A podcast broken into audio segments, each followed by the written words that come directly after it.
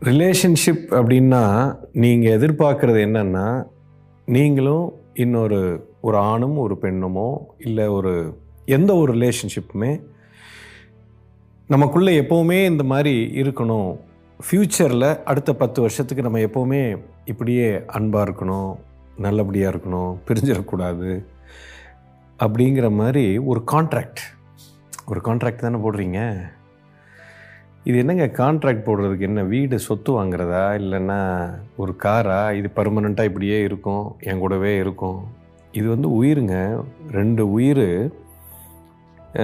குள்ளே இருக்கக்கூடிய ஒரு பரஸ்பரமான ஒரு ஒரு வாழ்க்கையின் முறைன்னு சொல்லலாம். அல்லது இது ஒரு லைஃப் அப்போது ஒரு உயிரும் இன்னொரு உயிரும் அடுத்த பத்து வருஷத்துக்கு நம்ம ஒன்றா இருக்கணும்னு கான்ட்ராக்ட்லாம் போட முடியாதுங்க. முதல்ல அந்த கான்செப்டே தப்பு ஃபஸ்ட்டு ஏன்னா இது ஒரு பயத்தினால இப்படி கேட்குறீங்க இந்த கேள்வி வருது.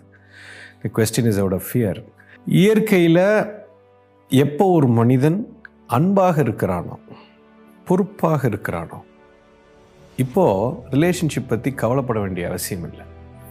இப்போ நான் இன்னொரு உயிர்கிட்ட முழு அன்பாக இருக்கிறேன் அப்படின்னு சொன்னால் இப்போ அந்த உயிர் என்னை விட்டு போகிறதுக்கு வாய்ப்பே இல்லை. யூ அண்டர்ஸ்டாண்ட் முதல்ல நல்லா கவனிங்க. இப்போ நான் ஒரு உயிர்கிட்ட அன்பாக நான் எப்போவுமே உங்க கூட நான் இனிமேட்டு அன்பாக இருப்பேன்.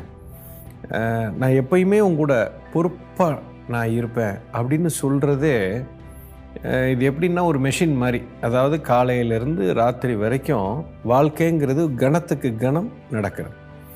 ஒவ்வொரு கணமும் நீங்கள் வாழ்ந்துக்கிட்டே போகிறீங்க அப்போது ஒவ்வொரு கணமும் இந்த இருபத்தி நாலு மணி நேரமும் நான் உங்கள்கிட்ட நான் அன்பாக இருப்பேன். அடுத்த பத்து வருஷத்துக்கு ஒரு கணம் கூட விடாமல் நான் அன்பாக இருப்பேன் அப்படின்னு சொல்ல முடியுமா? பைத்தியக்காரத்தனம். காலையில் ஒரு மூடு ஒரு மாதிரி இருக்குது அன்பாக இருக்கிறீங்க. கொஞ்சம் நேரம் கழித்து கோபமாக இருக்கீங்க. கொஞ்சம் நேரம் கழித்து வெறுப்பாக இருக்கிறீங்க.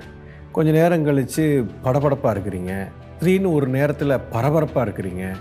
திடீர்னு ஒரு நேரத்தில் உங்களுக்குள்ள ஒரு கில்ட் வருது. ஒரு எதிர்பார்ப்பு வருது. கோபம் வருது. பயம் வருது. இன்செக்யூரிட்டி வருது. பாருங்க ஒரே மனிதன் காலையிலிருந்து சாயங்காலம் வரைக்கும் நம்மளுடைய உணர்வுகள் வந்து கணத்துக்கு கணம் மாறிக்கொண்டே இருக்குது.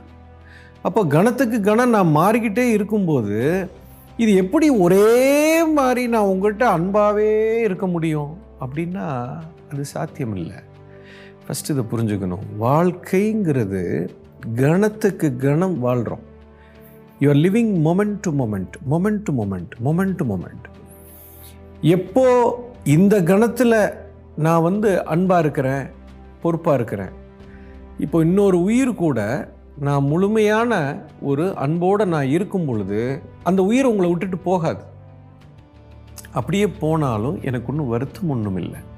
சரி அன்புங்கிறது நான் ஏதோ ஒன்று இன்னொரு உயிருக்கு நம்ம கொடுக்குறோம். கொடுக்குற தன்மையில் இருக்கும்போது எனக்கு எந்த எதிர்பார்ப்பும் இல்லை. இந்த உயிர் ஒரு கர்ம வினையை தூக்கிட்டு வந்திருக்குது.